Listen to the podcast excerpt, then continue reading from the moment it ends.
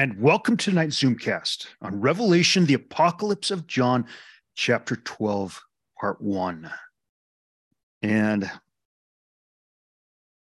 in actuality, the last verse of Revelation 11 should have been the start of Revelation chapter 12. So we'll start in Revelation 11, verse 19. And the temple of God was opened in heaven, and there was seen in his temple the ark of his testament. And there were lightnings and voices and thunderings and an earthquake and great hail. So the first part of verse 19, the temple of God was opened in heaven. Let's go to First Nephi chapter 14.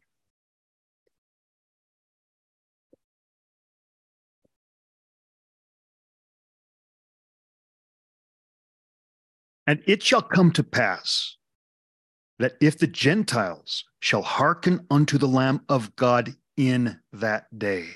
Well, in that day is the day in which in Revelation chapter 11, verse 19, the temple of God was opened in heaven, or in other words, the heavens were opened in the last days for the last time, meaning that the fullness of the gospel was again restored to the earth for the last time.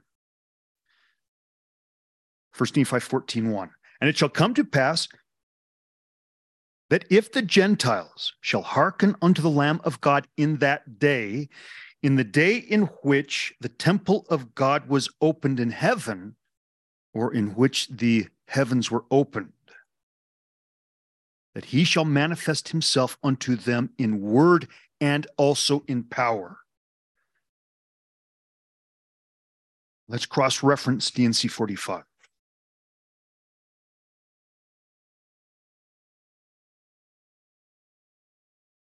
Verse 28, and when the times of the Gentiles is come in, a light shall break forth among them that sit in darkness, and it shall be the fullness of my gospel. This is the temple of God was opened in heaven. And there was seen in his temple the ark of his testament. Or in other words,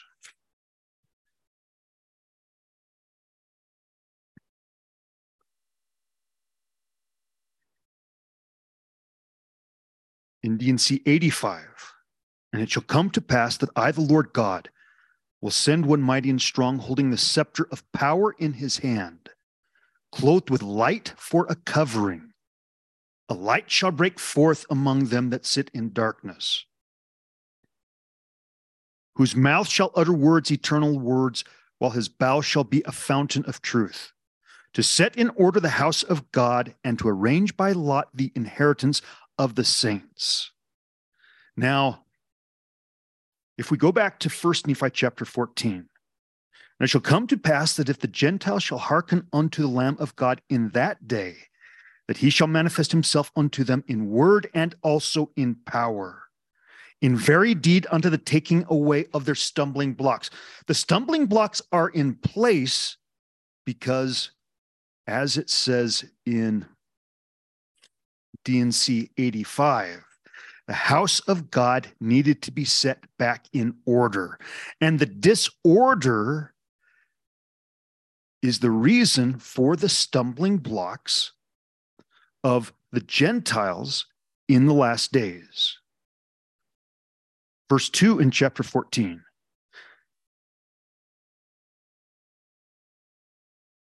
And harden not their hearts against me, the Lamb of God. Then they shall be numbered among the seed of thy father, and they shall be numbered among the house of Israel, and they shall be a blessed people upon the promised land forever. And they shall be no more brought down into captivity, and the house of Israel shall no more be confounded. Well, the question is, what was it, or what is being prophesied of here that would allow the Gentiles to join the ranks of the house of Israel? And why hadn't they been able to do so before the day of the Lord? or the day in which he would manifest himself unto them in word and also in power? Well, to find out the answer to these questions and why, in verse 28 of D&C 45, and when the time of the Gentiles is come in, a light shall break forth among them that sit in darkness, and it shall be the fullness of my gospel. Well, who are they who sit in darkness? It's the Latter-day Saints. Well, why do the Latter-day Saints sit in darkness? And why, if the fullness of the gospel was restored through Joseph Smith, does a light need to break forth among the Latter-day Saints who sit in darkness, the fullness of my gospel? D&C 101.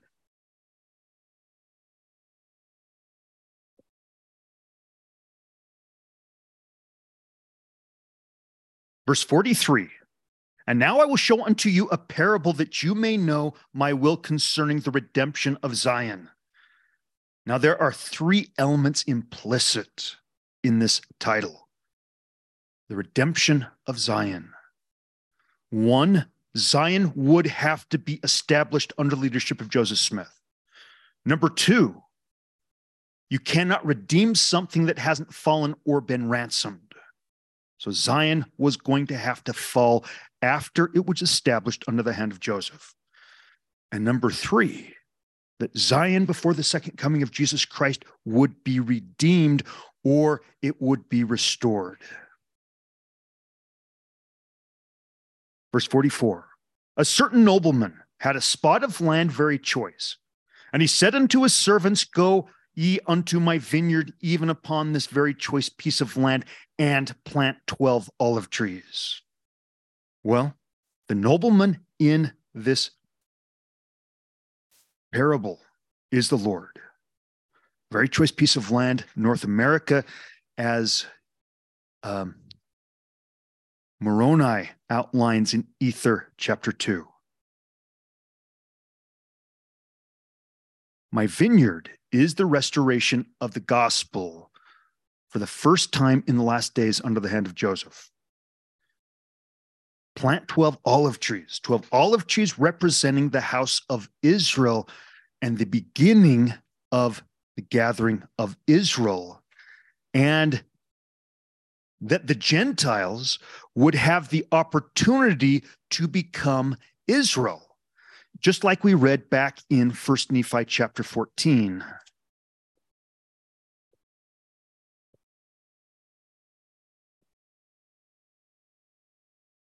Talking about in verse 1, the Gentiles, the taking away of their stumbling block, the Lord manifesting him unto them in power and word, that they may be numbered among the house of Israel. So initially, under Joseph Smith's first ministry, the Gentiles were able to be adopted into the house of Israel. However, that process was cut short, and so it was going to have to be restored again. Continuing in D&C 101.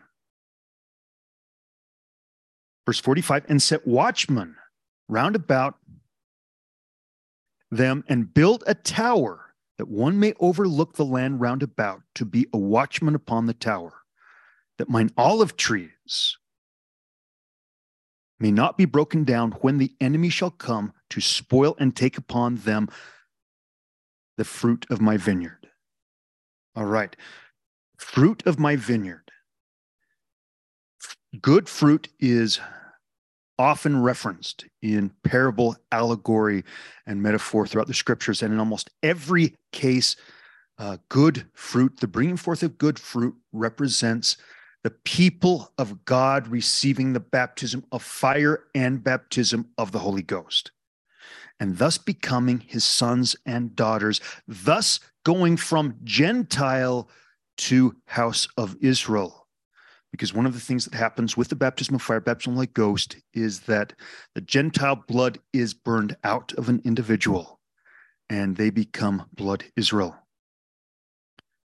Well, the Lord of the vineyard commanded his servants to build a tower.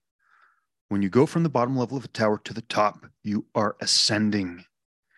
Building the tower represents ascension of the initial church leaders.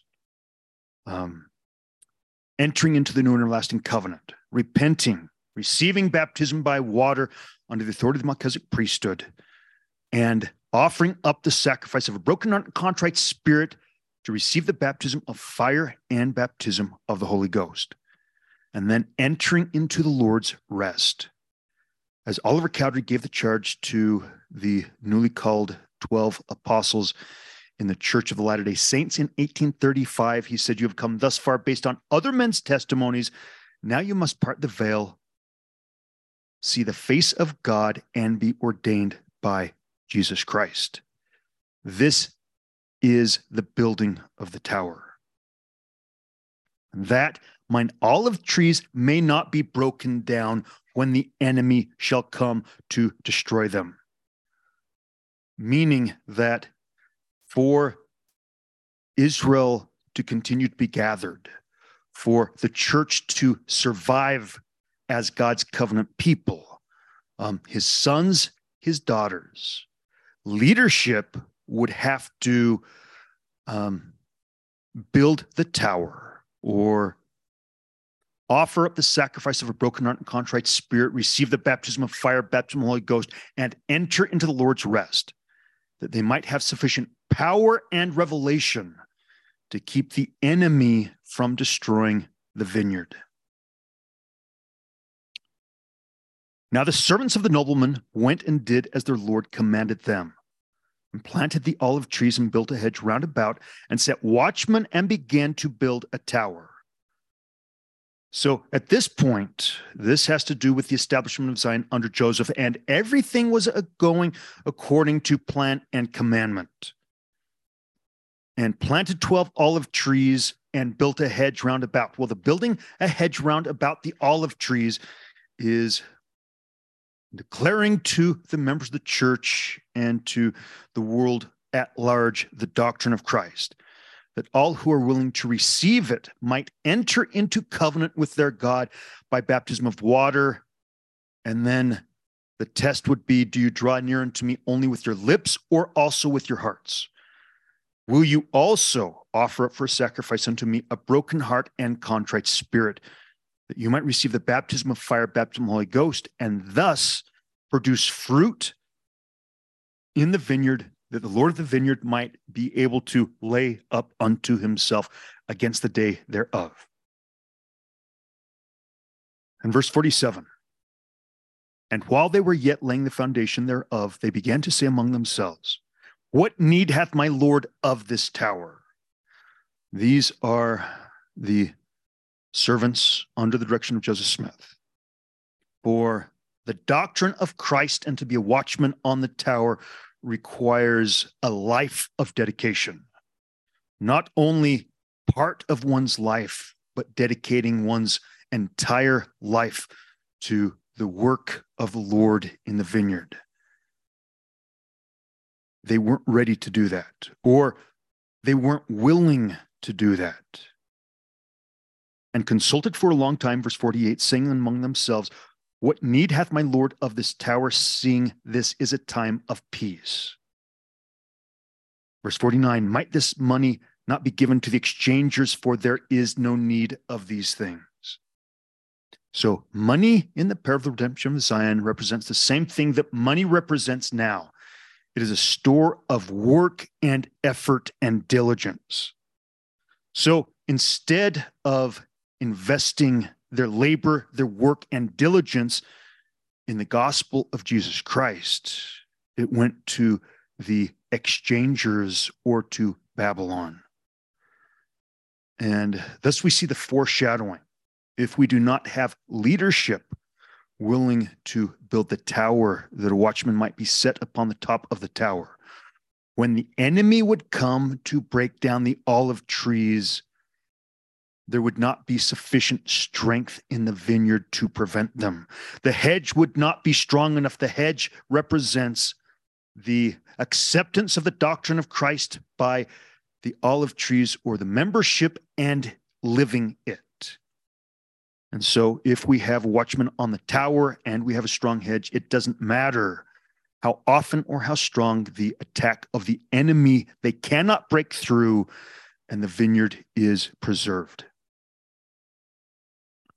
Verse 50, and while they were yet at variance one with another, they became very slothful, and they hearkened not unto the commandments of their Lord. And the enemy came by night, broke down the hedge, and the servants of the nobleman arose and were affrighted and fled. And the enemy destroyed their works and broke down the olive trees. Now let's cross-reference in D&C 84.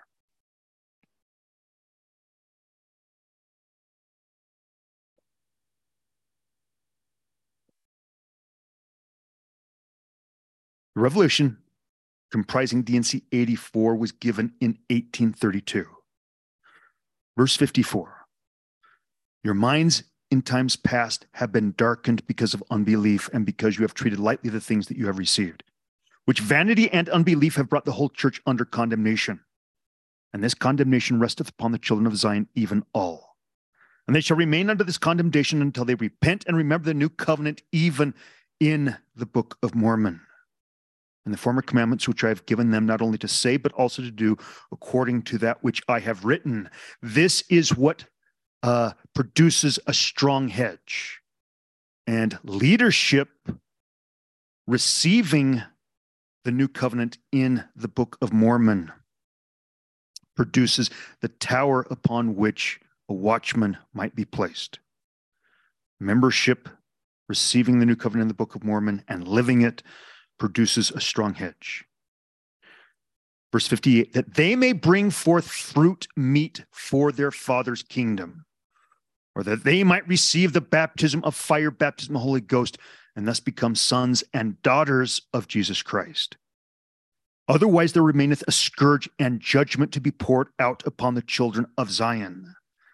So this is still in the initial part of the parable of redemption of Zion, when Zion is established, when the vineyard is planted, a hedge placed round about. However, the prophecy is given that if leadership and membership, for verse 56, this condemnation resteth upon the children of Zion, even all, do not repent and return, the temporary state of protection is going to be removed and the enemy allowed to lay waste. That they may bring forth fruit meet for their father's kingdom. Otherwise there remaineth a scourge and judgment to be poured out upon the children of Zion. Or shall the children of the kingdom pollute my holy land? Verily I say unto you, nay. Well, by May 1834, the time frame had passed to repent and return without the beginning stages of scourge and judgment promised by the Lord in verse 58 of D&C 101 in 1832. And Christ takes his name out of the church, and the official church name of the church is renamed from the Church of Christ to the Church of the Latter-day Saints. If you look at the inscription at the top of the current Kirtland Temple, you will see erected in 1834 by the Church of the Latter-day Saints. If we go to the introduction of the Doctrine and Covenants, which is the page after the title page, and we go to the very last paragraph right above the testimony of the 12 apostles, we read at the last part of the paragraph, as the Lord continued to communicate with his servants, and a large compilation was published 2 years later in Kirtland, Ohio, with the title Doctrine and Covenants of the Church of the Latter-day Saints.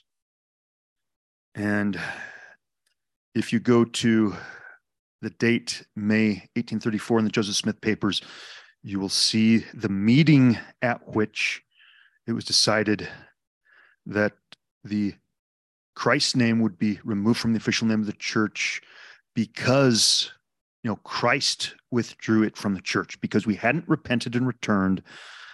heeded the warning given to us in 1832.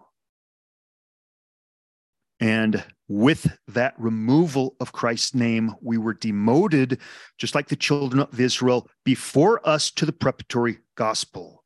We, having had the same opportunity that was extended to them, namely to become sanctified by the baptism of fire, baptism of the Holy Ghost, and the opportunity then to enter into the Lord's rest, as is detailed in D&C 84.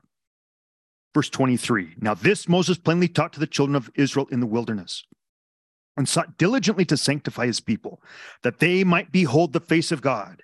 Well, how did Moses seek to diligently sanctify his people?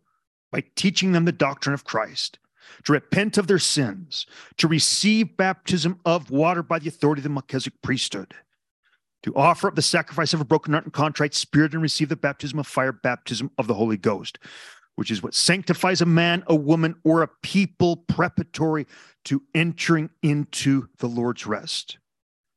Verse 24, but they hardened their hearts, both the children of Israel and the Latter-day Saints, and could not endure his presence. Why could they not endure his presence?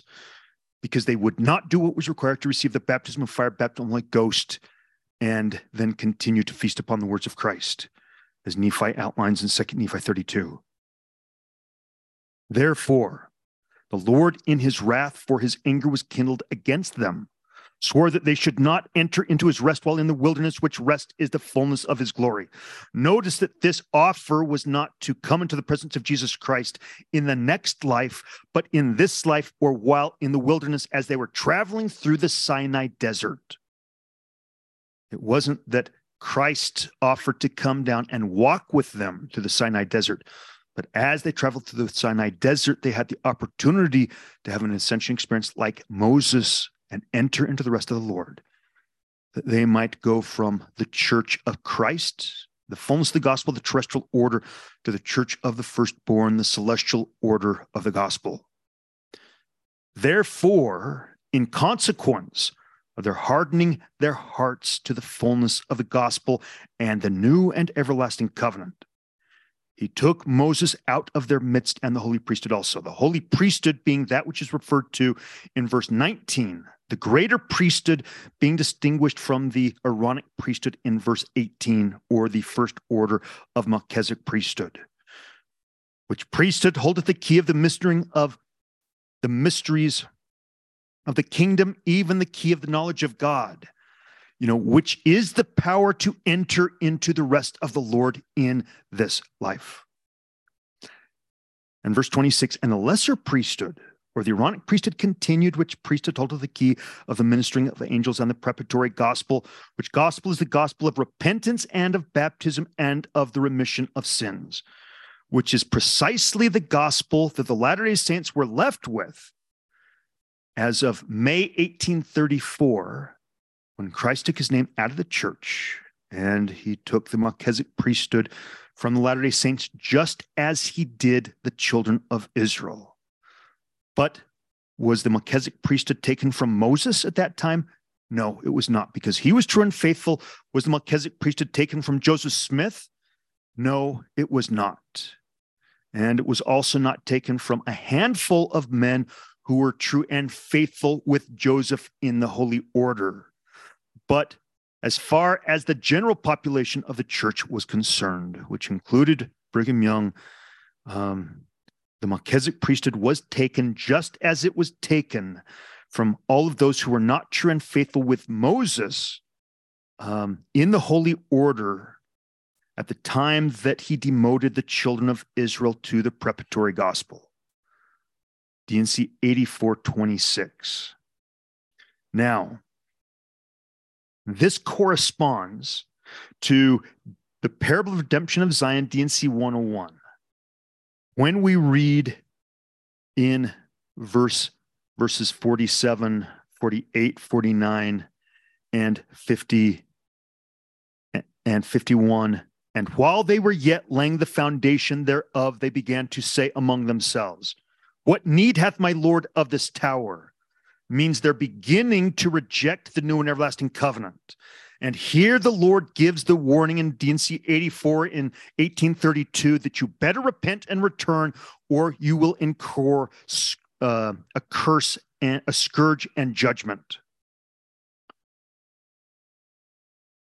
And while they were yet laying the foundation thereof, they began to say among themselves, what need hath my Lord of this tower?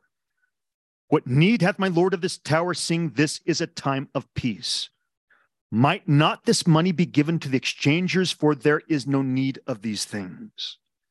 And at this time in the parable, their fate is sealed.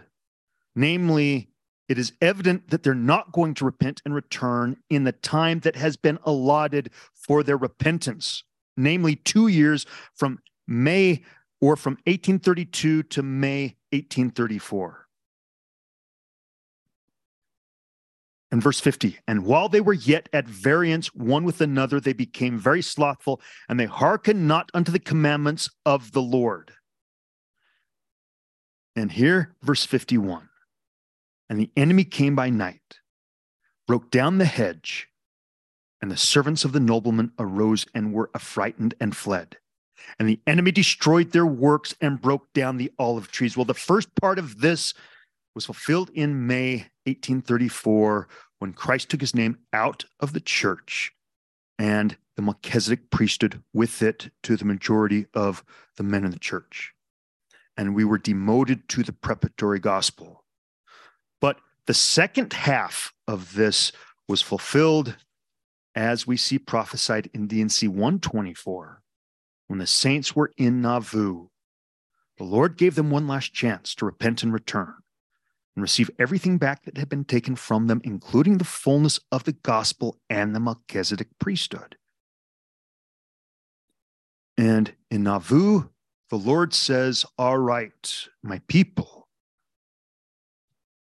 who have been demoted to the preparatory gospel, if you repent and return, I restore the fullness of the priesthood or the Melchizedek priesthood to you, and I will also restore the fullness of my gospel to you. And this will be evidenced by your completion of the Nauvoo Temple in the time that I have allotted for its completion. And if you do, I will fight your battles, and you will not be driven out of Nauvoo. But if not, you will be smitten and driven, and you will be demoted one step lower than the preparatory gospel to the status of rejected as a church with your dead until the end times, when my servant Joseph will return to open again the heavens, finish the restoration, restore again the Melchizedek priesthood, but the Aaronic priesthood shall continue with you in final preparation for the return of Christ in his glory. So as we read in verse 28 in D&C 124, for there is not a place found on earth that he may come to and restore again that which was lost unto you, or which he hath taken away, even the fullness of the priesthood. Again, the fullness of the priesthood being the same as what we read in D&C 84 was taken from the children of Israel in verse 25. Therefore, he took Moses out of their midst and the holy priesthood also. And again, this is specified in verse 19, the greater priesthood being the Melchizedek priesthood, or first order of Melchizedek priesthood. So back in D&C 124, there is not a place found, verse 28, that he may come to and restore again that which was lost unto you, or which he hath taken away, even the fullness of the priesthood. For a baptismal font there is not upon the earth, that they, my saints, may be baptized for those who are dead. For this ordinance belongeth to my house, and cannot be acceptable to me only in the days of your poverty, wherein ye are not able to build a house unto me. But I command you, all ye my saints, to build a house unto me. This is the Nauvoo Temple. And I grant unto you a sufficient time to build a house unto me, and during this time your baptism shall be acceptable unto me. So we're still in this probationary period. Even though we have been demoted to the preparatory gospel, still the holy order is on the earth, the celestial order. And so there is still the capacity for Zion to be redeemed at this time if we will repent and return. Verse 32, but behold, at the end of this appointment, your baptisms for your dead shall not be acceptable unto me. And if you do not these things at the end of the appointment, ye shall be rejected as a church with your dead, thus saith the Lord your God. And verse 45, and if my people will hearken unto my voice, unto the voice of my servants, whom I have appointed to lead my people, behold, verily I say unto you, they shall not be moved out of their place. So this is the very condition prophesied in D&C 101, that we would not repent and return, that we would stand rejected as a church with our dead. Verse 51 in D&C 101, and the enemy came by night and broke down the hedge, and the servants of the nobleman arose and were affrighted and fled. And the enemy destroyed their works and broke down the olive trees. And thus we find ourselves in the state in which is prophesied by Nephi in First Nephi 14, that, again in verse 1, and it shall come to pass that if the Gentiles, or if the Latter-day Saints of the latter days, shall hearken unto the Lamb of God in that day, that he shall manifest himself unto them in word and also in power, in the very deed, unto the taking away of their stumbling blocks. Well, the stumbling blocks were that we have stood rejected as a church with our dead since the days of Joseph Smith, because we did not repent and return. Therefore, we never finished the Nauvoo Temple. And Lyman White testified that he heard Joseph from the stand say, the time has now passed for you to finish the temple. The time has passed where you might be able to perform baptisms for your dead. As much to say that we now stood rejected as a church with our dead in every sense of the word. And thus the Gentiles had a great stumbling block put in front of them.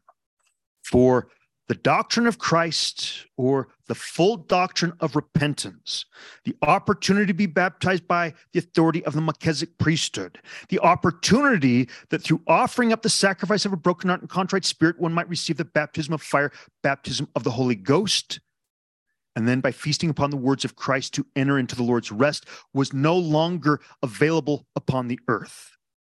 Or in other words, the Lord in his wrath swore that the Latter-day Saints should not enter into his rest until that day in which the Lamb of God would open again the heavens by the hand of his servant Joseph one last time, that the fullness of the gospel might be taken among the Latter-day Saints for the last time before the separation of wheat and tares would take place, just as is prophesied in D&C 88. Therefore, verse 84 in D&C 88, ye first labors of the last kingdom, i.e. verse 74, labor diligently, that you may be perfected in your ministry to go forth among the Gentiles for the last time.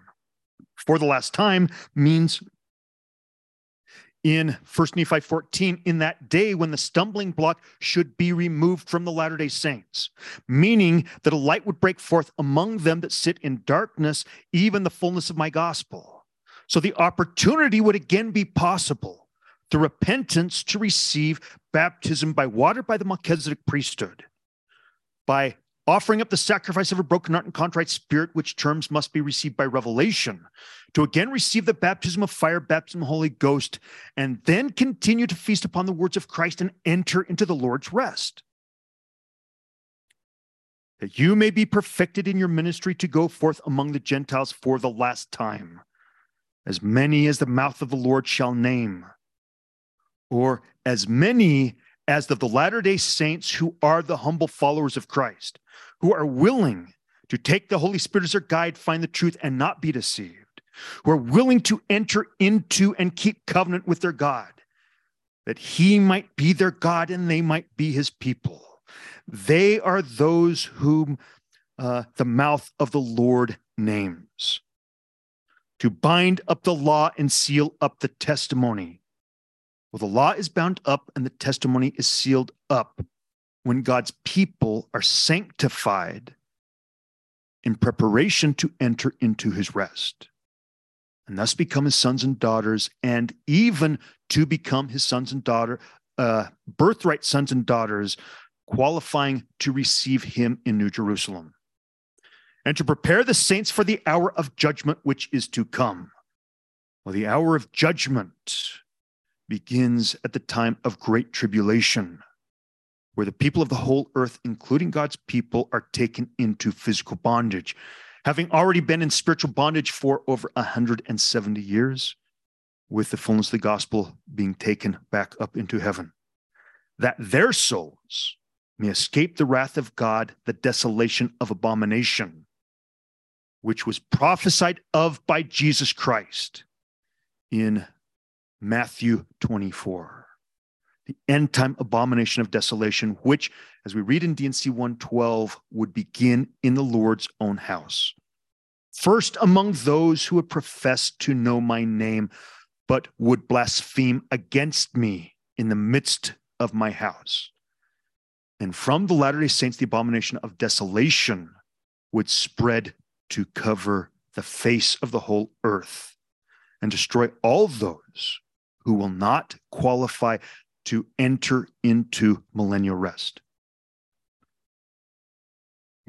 So, going back to First Nephi 14. And it shall come to pass, verse 1, that if the Gentiles shall hearken unto the Lamb of God in that day when the end-time servant opens again the heavens, that he shall manifest himself unto them in word and also in power, in very deed unto the taking away of their stumbling blocks, i.e., therefore, it's possible to receive full baptism and to enter into the Lord's rest and to participate in the gathering of Israel. And verse 2, and harden not their hearts, or in other words, offer up the sacrifice of a broken heart and contrite spirit. They shall be numbered among the seed of thy father. They shall be numbered among the house of Israel. They shall be a blessed people upon the promised land forever, and they shall be no more brought down into captivity, and the house of Israel shall no more be confounded. And that great pit which hath been digged for them being the Latter-day Saints. Well, who digged this great pit for the Latter-day Saints? By that great and abominable church, which was founded by the devil and his children, that he might lead away the souls of men down to hell. Yea, that great pit which hath been digged for the destruction of men, of which the C-19 shot is a part of this pit which hath been digged. But it's just part of it. Shall be filled by those who digged it unto their destruction, saith the Lamb of God, not the destruction of the soul, save it be the casting of it into that hell which hath no end. And again, speaking of this same event, the same time period, Nephi again prophesies. Verse 21 of 2 Nephi 28. And others will he pacify and lull them away into carnal security, that they will say, all is well in Zion. Yea, Zion prospereth, all is well. And thus the devil cheateth their souls and leadeth them away carefully down to hell. And verse 26, and woe unto him that hearkeneth unto the precepts of men and denieth the power of God and the gift of the Holy Ghost. Or in other words, woe unto him that denieth that the ordinance of baptism of fire, baptism of the Holy Ghost, has not been available, but becomes available in that day when the light breaks forth among them that sit in darkness. And woe unto them who deny the gift of the Holy Ghost in those who speak by that power and claim that those who do not speak by the power and authority of the Holy Ghost do. And verse 32, woe be unto the Gentiles, the Latter-day Saints, in that last generation in which Christ shall visit the earth. Saith the Lord God of hosts, for notwithstanding I shall lengthen out mine arm unto them from day to day. Isaiah imagery for the end-time servant returning. Nevertheless, I will be merciful unto them, saith the Lord God, if they will repent and come unto me. For mine arm is lengthened out all the day long, saith the Lord God of hosts. So even though we rejected the fullness of the gospel, and God in his wrath swore that we should not enter into his rest, and that we should be demoted to the order of the gospel, which is rejected as a people with our dead by our God, yet he didn't cast us off forever. He still extends his arm to us, or he sent Joseph both in a first, and he will be coming back in yet a second ministry. And we have the opportunity to repent and return, that he may become our God, that we might become his people, that we might be delivered out on the eve of destruction and establish Zion in preparation for the establishment of New Jerusalem. So again, if we go back to Revelation chapter 13, verse 19, and the temple of God was opened in heaven, and there was seen in his temple the ark of his testament. So this is exactly what we have been reading in First Nephi 14, verse 1. This is exactly what we read in D&C 45. And again, D&C 45, the temple of God was opened in heaven. Verse 28, and when the time of the Gentiles is come in, that's when the temple of God was opened in heaven. And there was seen in his temple the ark of his testament. What is the ark of his testament? Well, it's the new and everlasting covenant.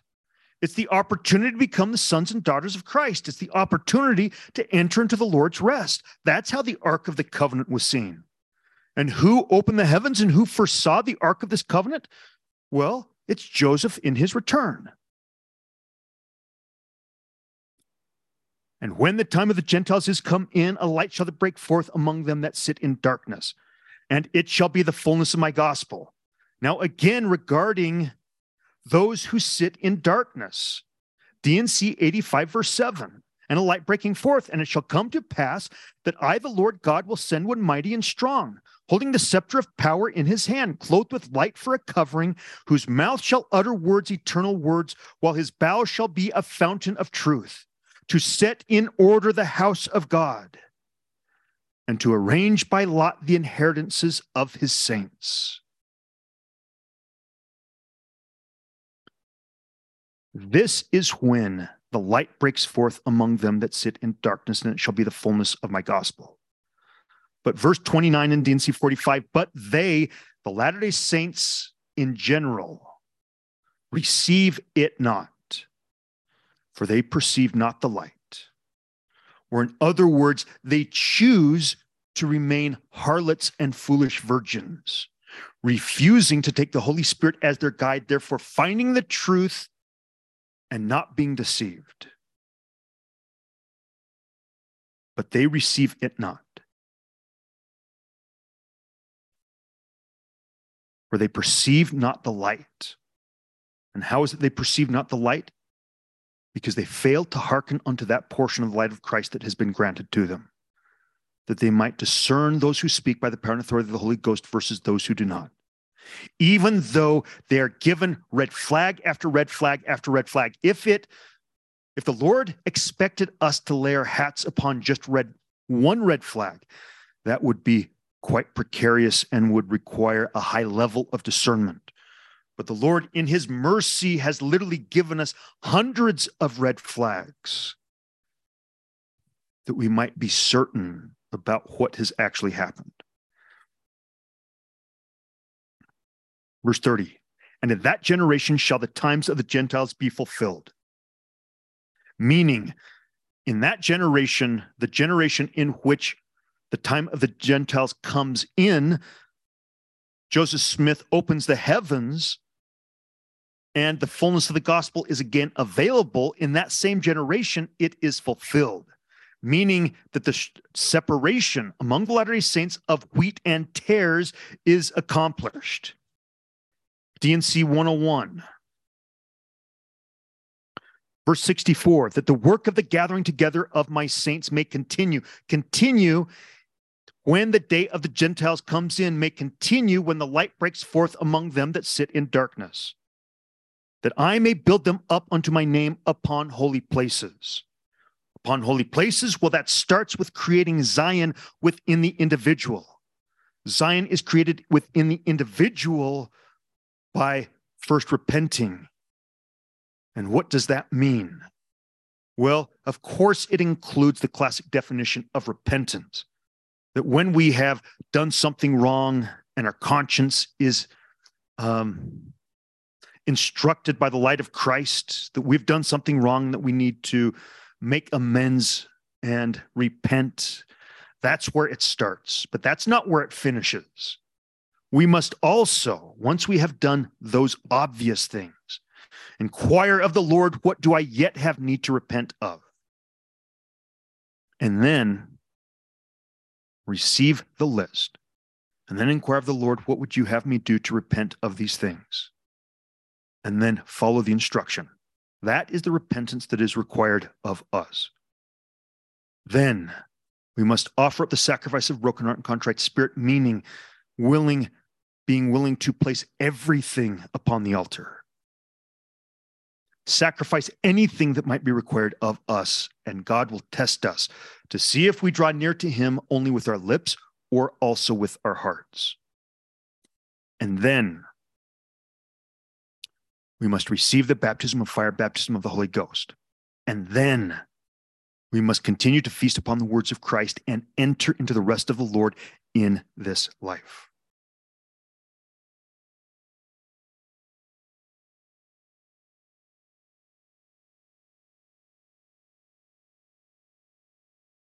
So that is how we qualify as the strength of the Lord's house for the end-time separation of wheat and tares. That the work, verse 64, of the gathering together of my saints may continue. Why does it have to continue? Because it was cut short during Joseph Smith's first ministry. That I may build them up unto my name upon holy places, for the time of harvest is come, and my word must needs be fulfilled. Therefore, I must gather together my people according to the parable of the wheat and the tares, that the wheat may be secured in the garners to possess eternal life and be crowned with celestial glory when I shall come in the kingdom of my Father to reward every man according as his work shall be, while the tares shall be bound in bundles, their bands made strong, that they may be burned with unquenchable fire.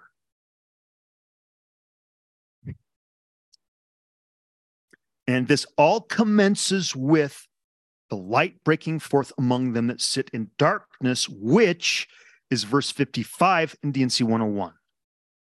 And the Lord of the vineyard said unto one of his servants, go and gather together the residue of my servants. For as we read in D&C 88, the first laborers in the last kingdom who qualify to return are those who are the residue of the servants.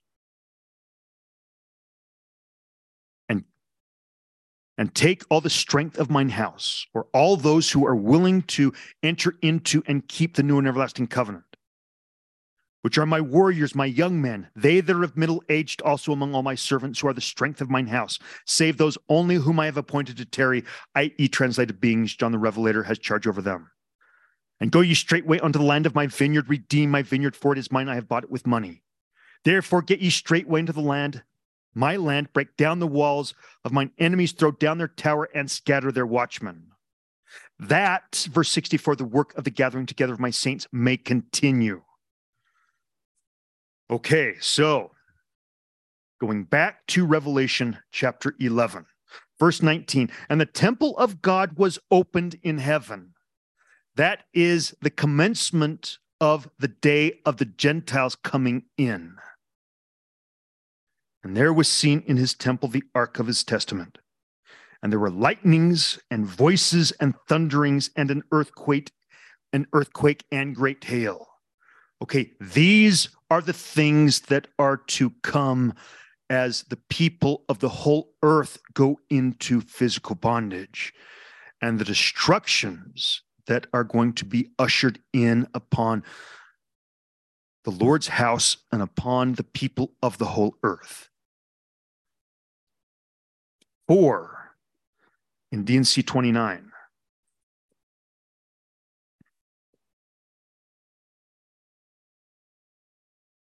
But behold, I say unto you in verse 14, that before that great day shall come, the sun shall be darkened, the moon shall be turned into blood. The stars shall fall from heaven, and there shall be greater signs in heaven above and in the earth beneath. And there shall be weeping and wailing among the hosts of men, and there shall be a great hailstorm sent forth to destroy the crops of the earth. Okay, verse 19 in Revelation chapter 11. And there were lightnings and voices and thunderings and earthquakes and great hail. Okay, D&C 29, verse 16. And there shall be a great hailstorm sent forth to destroy the crops of the earth. And there shall be weeping and wailing among the hosts of men, verse 15. Verse 19 in Revelation 11. Lightnings and voices and thunderings. And again, there shall be signs in heaven above and the earth beneath, and there shall be weeping and wailing among the hosts of men. Or there shall be voices and lightnings and thunderings and an earthquake and a great hailstorm. And D&C 29, verse 16, and there shall be a great hailstorm sent forth to destroy the crops of the earth. And it shall come to pass that because of the wickedness of the world, that I will take vengeance upon the wicked, and for they will not repent. For the cup of mine indignation is full, and behold, my blood shall not cleanse them, if they hear me not. Wherefore I, the Lord God, will send flies upon the face of the earth, and they shall take hold of the inhabitants thereof, and shall eat their flesh, and shall cause maggots to come in upon them. And their tongues shall be distayed, and they shall not utter against me. And their flesh shall fall from off their bones, and their eyes from their sockets. And it shall come to pass that the beasts of the forest and the fowls of the air shall devour them up.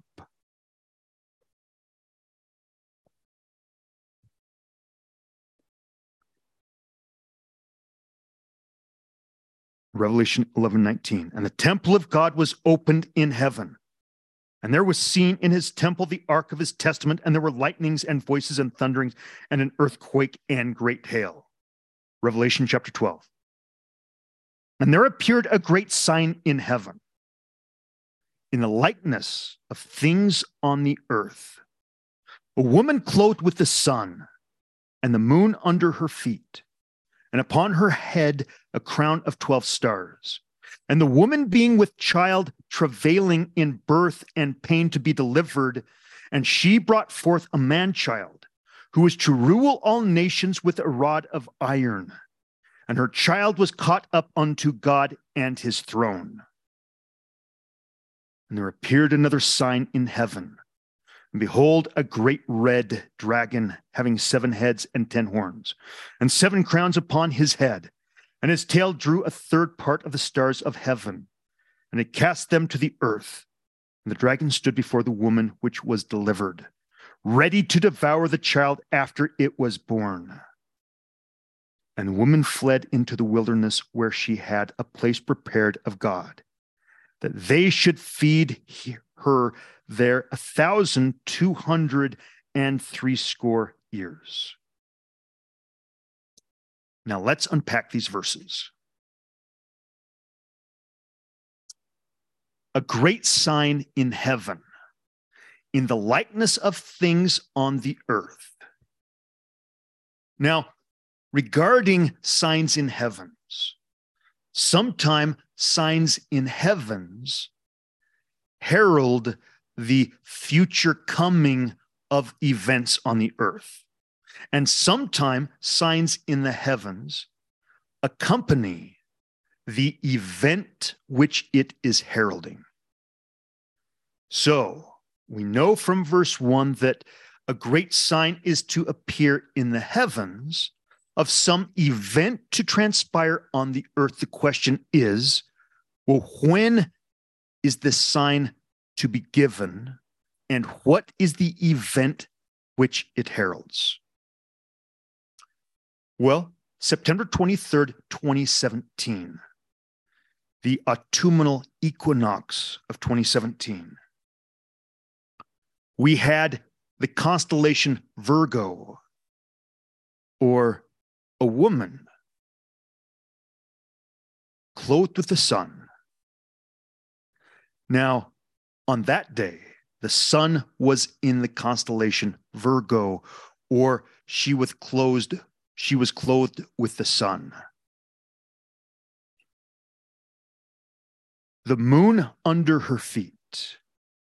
On that day, the moon was also at the foot of the constellation Virgo.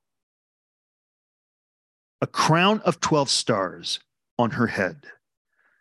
The royal constellation Leo proceeded on the ecliptic, the ascent of Virgo.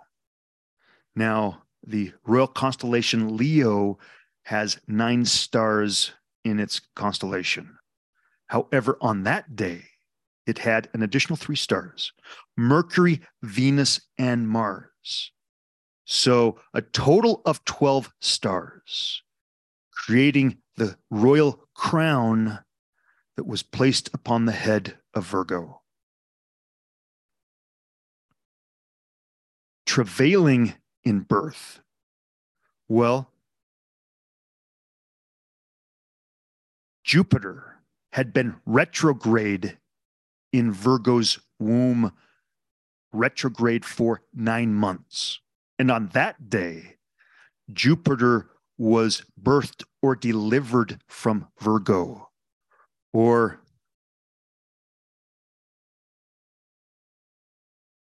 being with child, travailing in birth, pained to be delivered.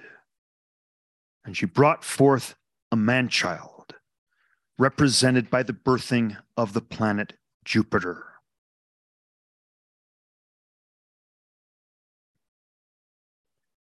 So, what do these signs mean?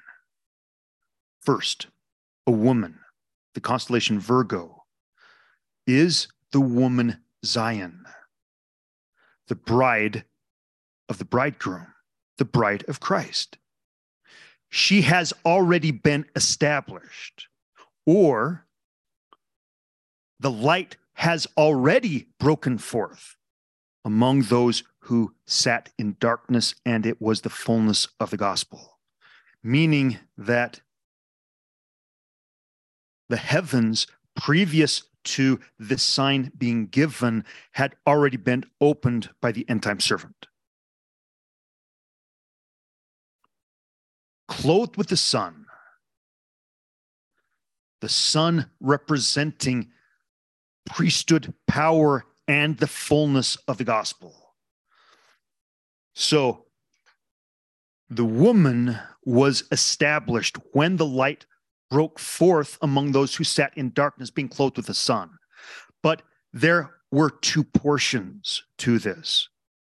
The first portion was the restoration of the fullness of the gospel. And the second portion was that additional light that would take place when the end-time servant was sealed unto the holy order, or the second order of Melchizedek priesthood. This is also a clothing, or the completion of clothing of priesthood power. You know, as we read in Isaiah, O daughter of Zion, you know, put on thy beautiful garments. So this sign is the completion of the clothing of the end-time servant, who is part of the restoration of the fullness of the gospel with both the first and second orders of Melchizedek priesthood.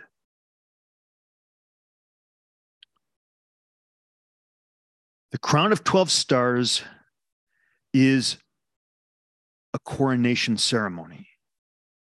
A coronation ceremony both of Christ, who at the meeting at Adam on Diamond, and that is a key to what event on the earth this sign in the heavens heralds, when all of the dispensational keys from all of the dispensational heads are returned back to Father, and Father then gives all the keys that ever did and will pertain to this earth to Jesus Christ. Christ then gives keys to those who will need them for the missions that they have to fulfill, meaning John the Revelator and Joseph Smith. And this coronation ceremony is not also of the bridegroom, in which he receives all the keys that pertain to this earth from Father, but also to his end-time servant, who is crowned a king and a priest unto the Most High God, having the second order of the Melchizedek priesthood in the holy order sealed upon him, thus receiving the power to command the elements, thus being endowed with that power ready to, as Moses was sent forth before Pharaoh, to set God's people free. And it was required of him that he be able to command the elements at that time. So when the end-time servant is sent forth to set God's people free from physical bondage, he will also need power to command the elements that this might be accomplished. Now, what about this travailing in birth? Well, the reason the woman had to travail in birth for 9 months is that the fullness of the gospel had been taken from the earth after it was established. And thus the woman had to go into the throes of agony and birth pangs for about 170 years. However, the gospel would again be restored to the earth. The woman would return and she would birth a son.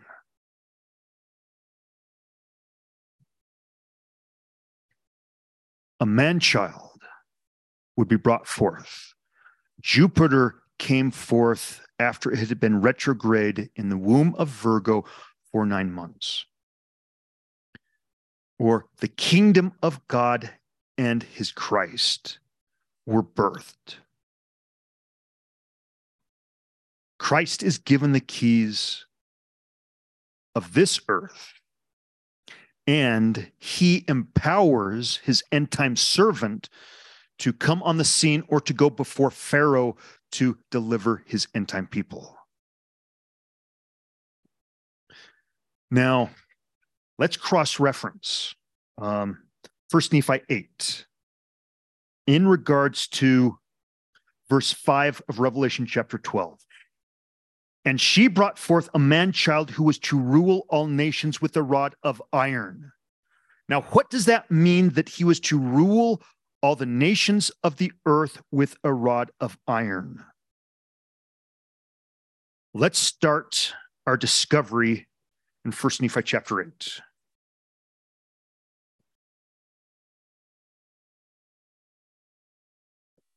Starting in verse 19.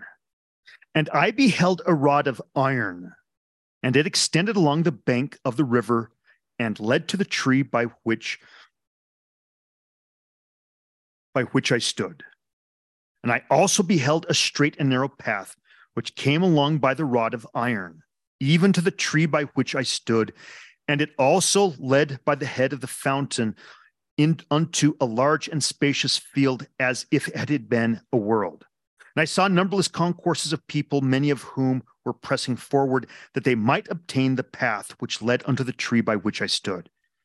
And it came to pass that they did come forth and commence in the path which led to the tree. And it came to pass that there arose a mist of darkness, yea, even an exceedingly great mist of darkness, insomuch that they who had commenced in the path did lose their way, that they wandered off and were lost. And it came to pass that I beheld others pressing forward, and they came forth and caught hold of the end of the rod of iron. And they did press forward through the midst of darkness, clinging to the rod of iron, even until they did come forth and partake of the fruit of the tree. So at this point, what is the rod of iron? Who is the tree, and what is this fruit? And what is this path? Well, the path is a dispensation of the fullness of the gospel being opened.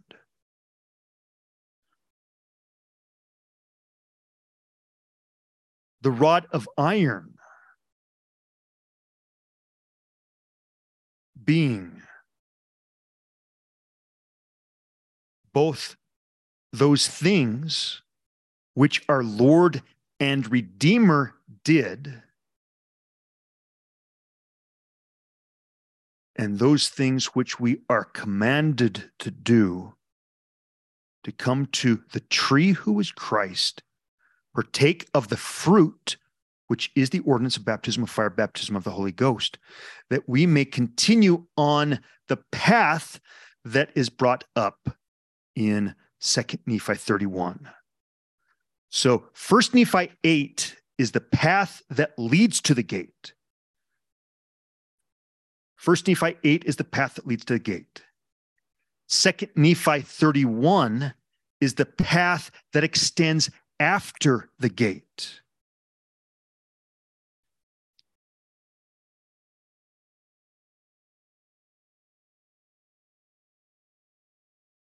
And it came to pass that I beheld, verse 24, others pressing forward, and they came forth and caught hold of the end of the rod. They found the fullness of the gospel. They sought after, received, and acted on revelation. They repented as the Lord instructs repentance. They received baptism of water. They entered into the gate, offered up the sacrifice of a broken heart and contrite spirit, and thus were permitted to reach the tree and partake of the fruit, or receive the baptism of fire and baptism of the Holy Ghost. However, these did not endure to the end. Verse 25, and after they had partaken of the fruit of the tree, they did cast their eyes about as if they were ashamed. And I also cast my eyes round about, and beheld on the other side of the river of water a great and spacious building. And it stood as if it were in the air, high above the earth.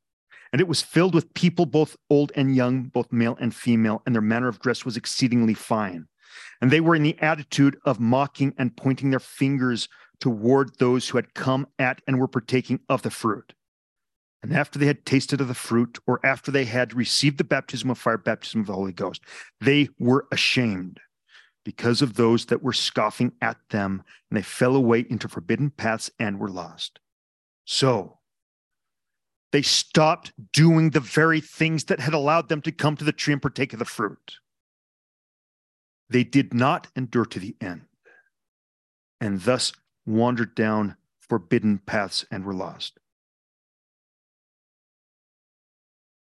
Verse 30, but to be short in writing, behold, he saw other multitudes pressing forward, and they came and caught hold of the end of the rod of iron, and they did press their way forward, continually holding fast to the rod of iron, until they came forth and fell down and partook of the fruit of the tree. And he saw other multitudes feeling their way toward that great and spacious building.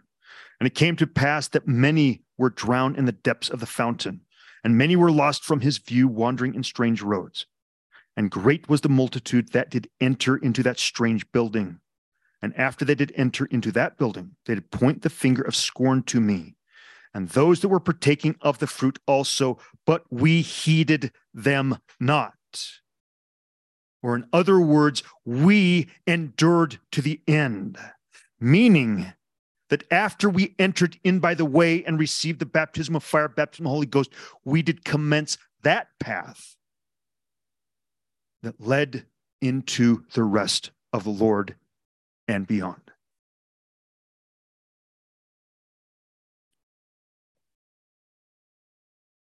Second Nephi 31.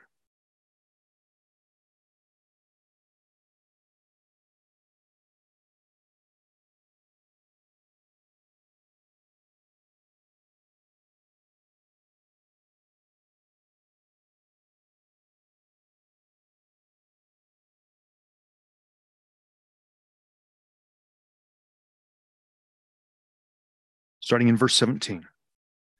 Wherefore, do the things which I have told you that I have seen that your Lord and your Redeemer should do. So, this is the first part. Do those things which I saw that your Lord and your Redeemer should do. Well, what things are those? Well, Nephi had seen in vision Christ's mortal ministry on the earth. And as we read in verses 2 through verse 12 in Second Nephi 31, Christ was baptized by water by one having proper authority, John the Baptist. Then the Holy Ghost came down upon Christ in the form of a dove, meaning the man who officiated in the office of Holy Ghost came down from heaven and performed the ordinance of baptism of fire, baptism of the Holy Ghost for Jesus Christ, just as it was required of Christ to receive the ordinance of baptism of water by one who had proper authority. The second half of that baptismal ordinance also requires proper priesthood authority, as we read in D&C 76, verse 52, that by keeping the commandments, they might be washed and cleansed from all their sins and receive the Holy Spirit by the laying on of hands of him who is ordained and sealed unto this power. Well, who would have been more appropriate to perform this ordinance? Who had been ordained and sealed to the first order of Melchizedek priesthood than the man who officiated in the office of Holy Ghost? 2 Nephi 31, verse 8, wherefore, after he was baptized with water, the Holy Ghost descended upon him in the form of a dove, which is metaphorical for the man who officiated in the office of Holy Ghost came down from heaven, laid his hands upon the head of Jesus Christ, performed the ordinance of baptism of fire, baptism of the Holy Ghost. So these are the things which Christ did, which we are also commanded to receive. And even Father commands us to do these things. Verse 11, and the Father said, repent ye, and be baptized in the name of my beloved Son. And also the voice of the Son came unto me, saying, he that is baptized in my name, he that enters into the gate, to him the Father will give the Holy Ghost like unto me. Wherefore follow me and do the things which ye have seen me do. Well, many are going to say, but I did receive baptism by water. I was baptized when I was 8 years old into the LDS church, or I was a convert and was baptized afterward. Well, there are two different orders of baptism outlined in the Book of Mormon. The first is by the Aaronic priesthood. The second is by the Melchizedek priesthood. The first, which is what we receive when we're baptized by the Aaronic priesthood into the LDS church, is the same as what we read about in 3 Nephi chapter 1. 3 Nephi chapter 1, verse 23. And it came to pass that Nephi went forth among the people and also many others, baptizing unto repentance, in the which there was a great remission of sins. And thus the people began again to have peace in the land. This is almost 35 years before Christ is going to come and visit the Nephites. And then if we fast forward 30 or 33 years to 3 Nephi chapter 7, we read in verse 23, and thus passed away the 32nd year also. So I guess 32 years passed away, and Nephi did cry unto the people in the commencement of the 32nd year, and he did preach unto them repentance and remission of sins. Now I would have you to remember also that there were none who were brought unto repentance, save those who were not baptized with water. So for 32 years, Nephi has been crying repentance and baptizing with water. And now we read that not only is he crying repentance, baptizing with water, but also that he ordains other men to cry repentance and baptize with water. But notice that it is specified with water only, because by 3 Nephi chapter 1, the Melchizedek priesthood had been taken from the Nephites, just like it had the children of Israel.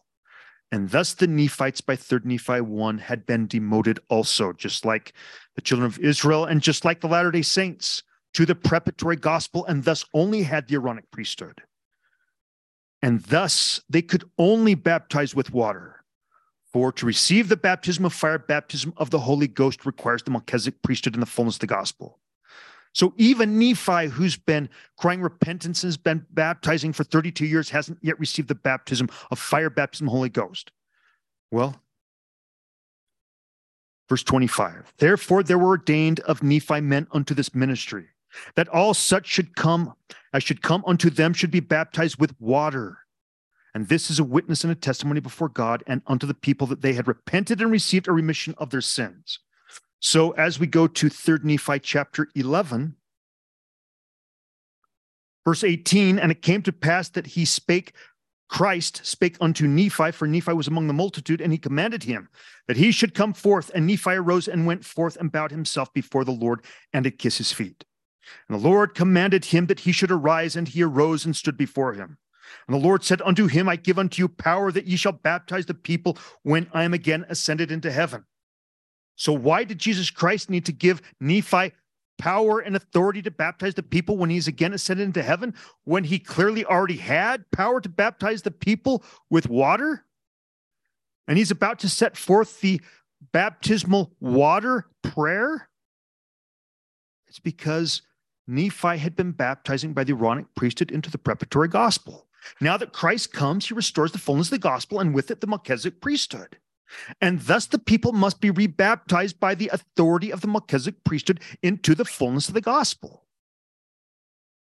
In fact, Nephi and the 12 disciples have to be baptized by the Melchizedek priesthood into the fullness of the gospel. This is what happens in 3rd Nephi 19, verse 11. And it came to pass that Nephi went down into the water and was baptized.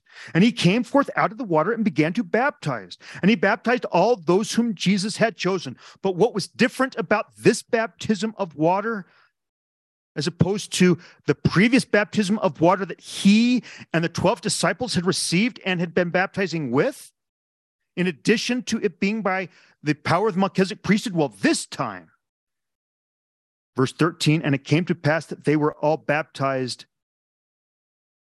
and had come up out of the water, and the Holy Ghost had fallen upon them, and they were filled with the Holy Ghost and with fire. Or in other words, for them, then the ordinance of baptism of fire and baptism of the Holy Ghost was performed.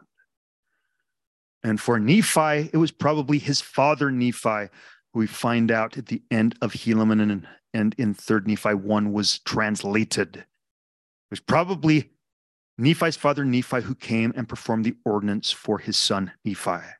And then Nephi would have performed the ordinance of baptism of fire, baptism of the Holy Ghost for the rest of the 12.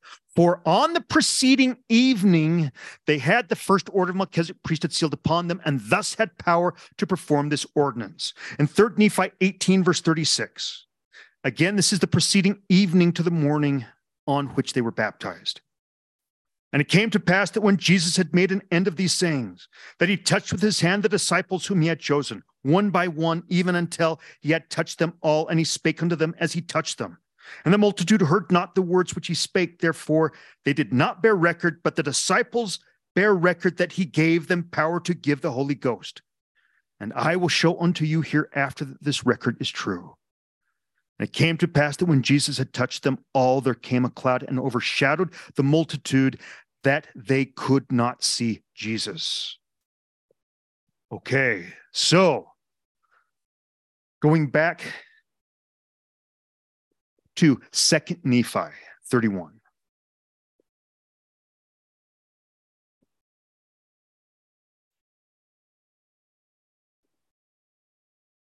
Verse 17. Do the things which I have told you, that I have seen that your Lord and your Redeemer should do. And we read about those in verses 2 through 12.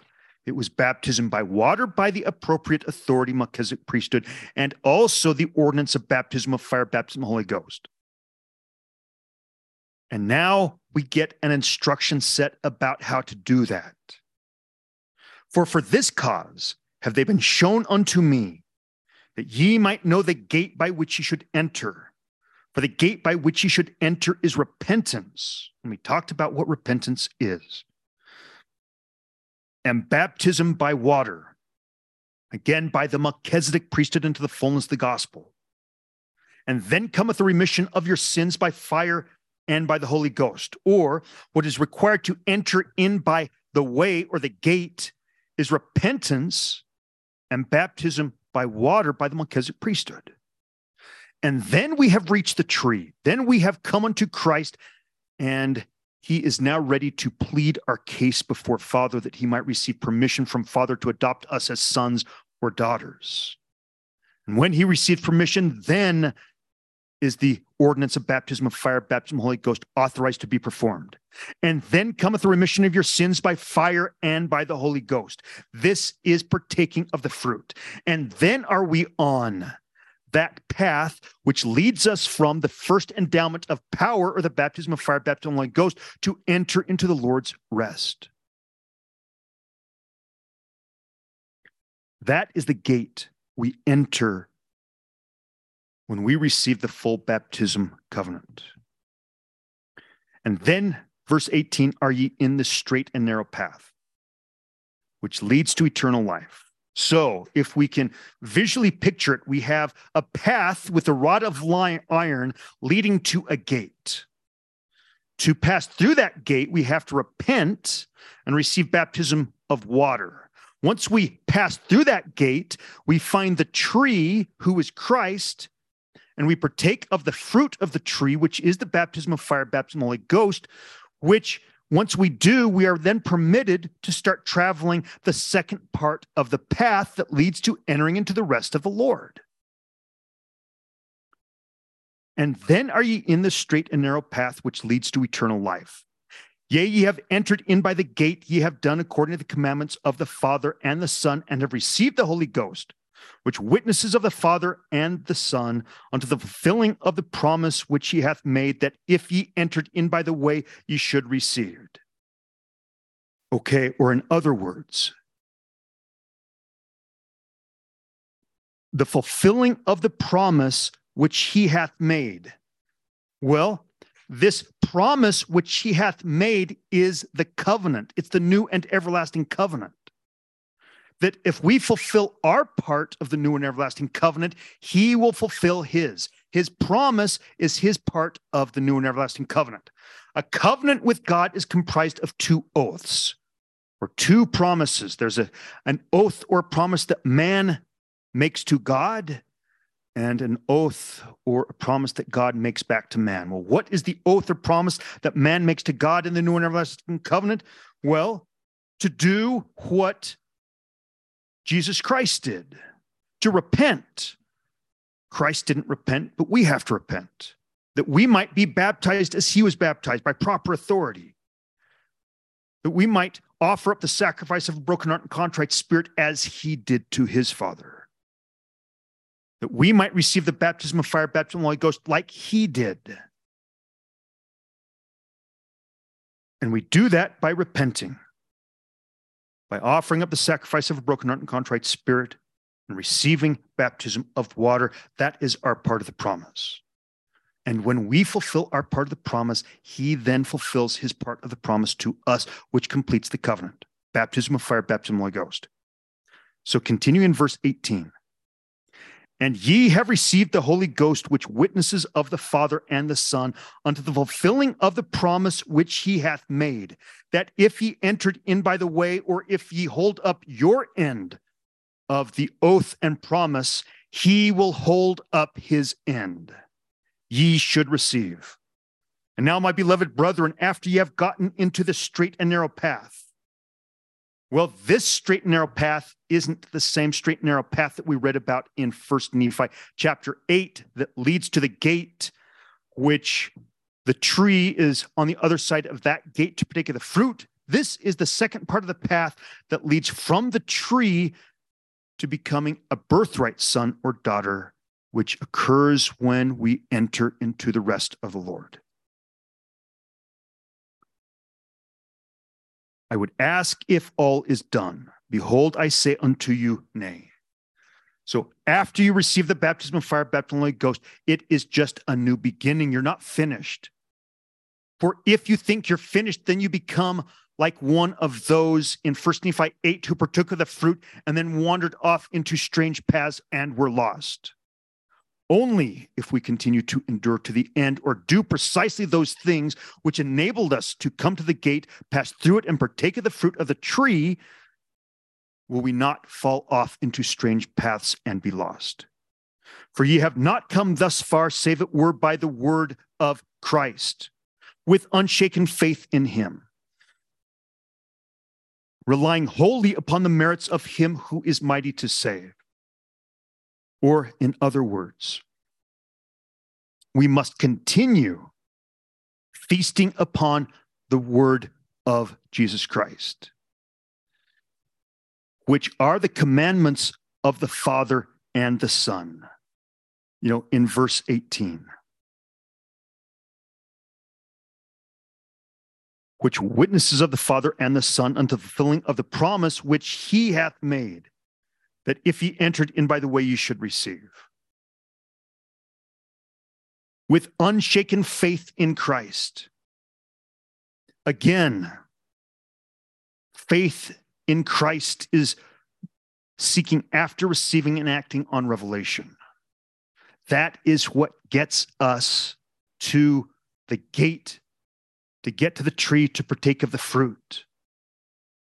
Unshaken faith in Christ is doing whatsoever the Spirit commands us to do to come unto a broken heart and contrite spirit, and then doing it. Relying wholly upon him who is mighty to save. That is hope. That is the belief and the trust in Christ and in Father that allows us to make it through the trials which come as part of offering up the sacrifice of a broken heart and contrite spirit. Relying wholly upon the merits of him who is mighty to save. Wherefore ye must needs press forward with a steadfastness in Christ, having a perfect brightness of hope, and a love of God and for all men. Wherefore, if ye shall press forward, feasting upon the word of Christ, and enduring to the end, behold, thus saith the Father, ye shall have eternal life. And now, behold, my beloved brethren, this is the way. And there is none other way nor name given under heaven whereby man can be saved, in the kingdom of God. And now, behold, this is the doctrine of Christ, and the only and true doctrine of the Father, and of the Son, and of the Holy Ghost, which is one God, without end. Amen.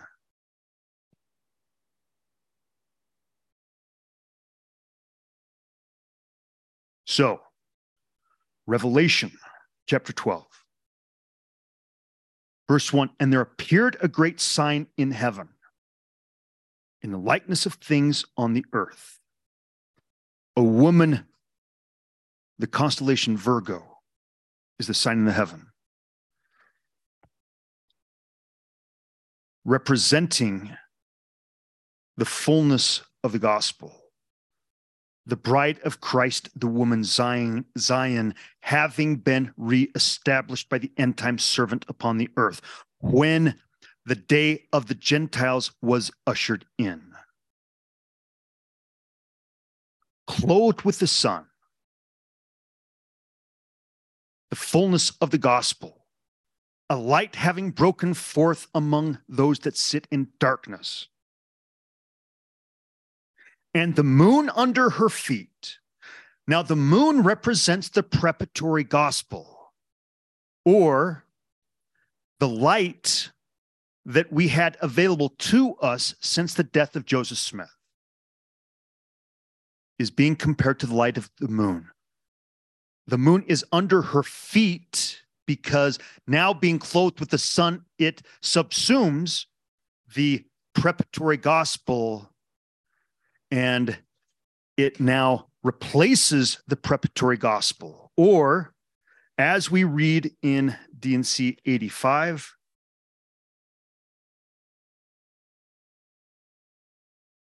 I, the Lord God, will send one mighty and strong, holding a scepter of power in his hand, clothed with light for a covering, whose mouth shall utter words, eternal words, while his bowels shall be a fountain of truth, to set in order the house of God and to arrange by lot the inheritances of the saints. Okay, so the moon under her feet, a crown of 12 stars on her head, represented by the royal constellation Leo. Normally has 9 stars, but that day, autumnal equinox 2017, had Mercury, Venus, and Mars also in the boundary of its constellation, thus 12 stars. The coronation ceremony of Christ and his end-time servant, of Christ, because his kingdom is being reestablished. All the keys that ever did and will pertain to this earth were given to Christ, and then a coronation ceremony for his end-time servant, who has the second order of Melchizedek priesthood sealed upon him, becoming a king and a priest, thus being able to command the elements, being prepared to come on the scene and deliver God's people out of bondage and lead them on an end-time exodus, just as Moses did with the children of Israel out of Egypt. And also, crown of 12 stars representing the commencement of the gathering again of the 12 tribes of Israel, which will commence when the end-time servant comes on the scene and commences the end-time exodus. And also that the Gentiles who receive the fullness of the gospel and the baptism of fire, baptism of the Holy Ghost, will have the Gentile blood burned out of them and become blood Israel. And upon her head, a crown of 12 stars, and the woman being with child, travailing in birth, and pain to be delivered, brought forth a man-child. So travailing in birth, pain to be delivered. Fullness of the gospel had been taken, therefore God's people sat in darkness, and the coming physical bondage. However, as the man-child is brought forth, the kingdom of God and his Christ are brought forth. All the keys are given to Christ, and the end-time servant is also endowed with the keys that he needs to redeem Zion and gather Israel. Who was to rule all nations with the rod of iron. Okay. Again, the rod of iron is repentance, baptism of water by proper authority, the new and everlasting covenant, which is to be received by revelation of a broken heart and contrite spirit. This is the rod of iron that brings one to the tree to partake of the fruit, and then to continue on the path. Doing those things which Nephi witnessed our Lord and Redeemer doing, namely, holding to the rod, entering in by the gate, coming to the tree, partaking the fruit, and enduring to the end. You know, the word of Christ, the commandments of Father and the Son. Going forth with unshaken faith in Christ, relying wholly upon him whom is mighty to save, feasting upon the words of Christ. And her child was caught up unto God and his throne.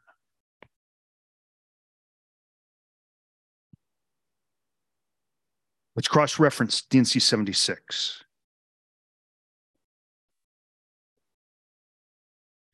Or one who is coronated, a king and a priest. Verse 56, there they who are priests and kings, received of his fullness and of his glory, and are priests of the Most High after the order of Melchizedek, which was after the order of Enoch, which was after the order of the only begotten Son. Wherefore, as it is written, they are gods, even the sons of God.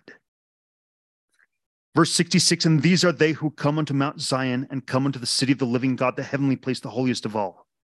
These are they who have come to an innumerable company of angels, to the general assembly and church of Enoch and of the firstborn. So, the man-child who is to rule all the nations with a rod of iron, and her child was caught up unto God and his throne. Again,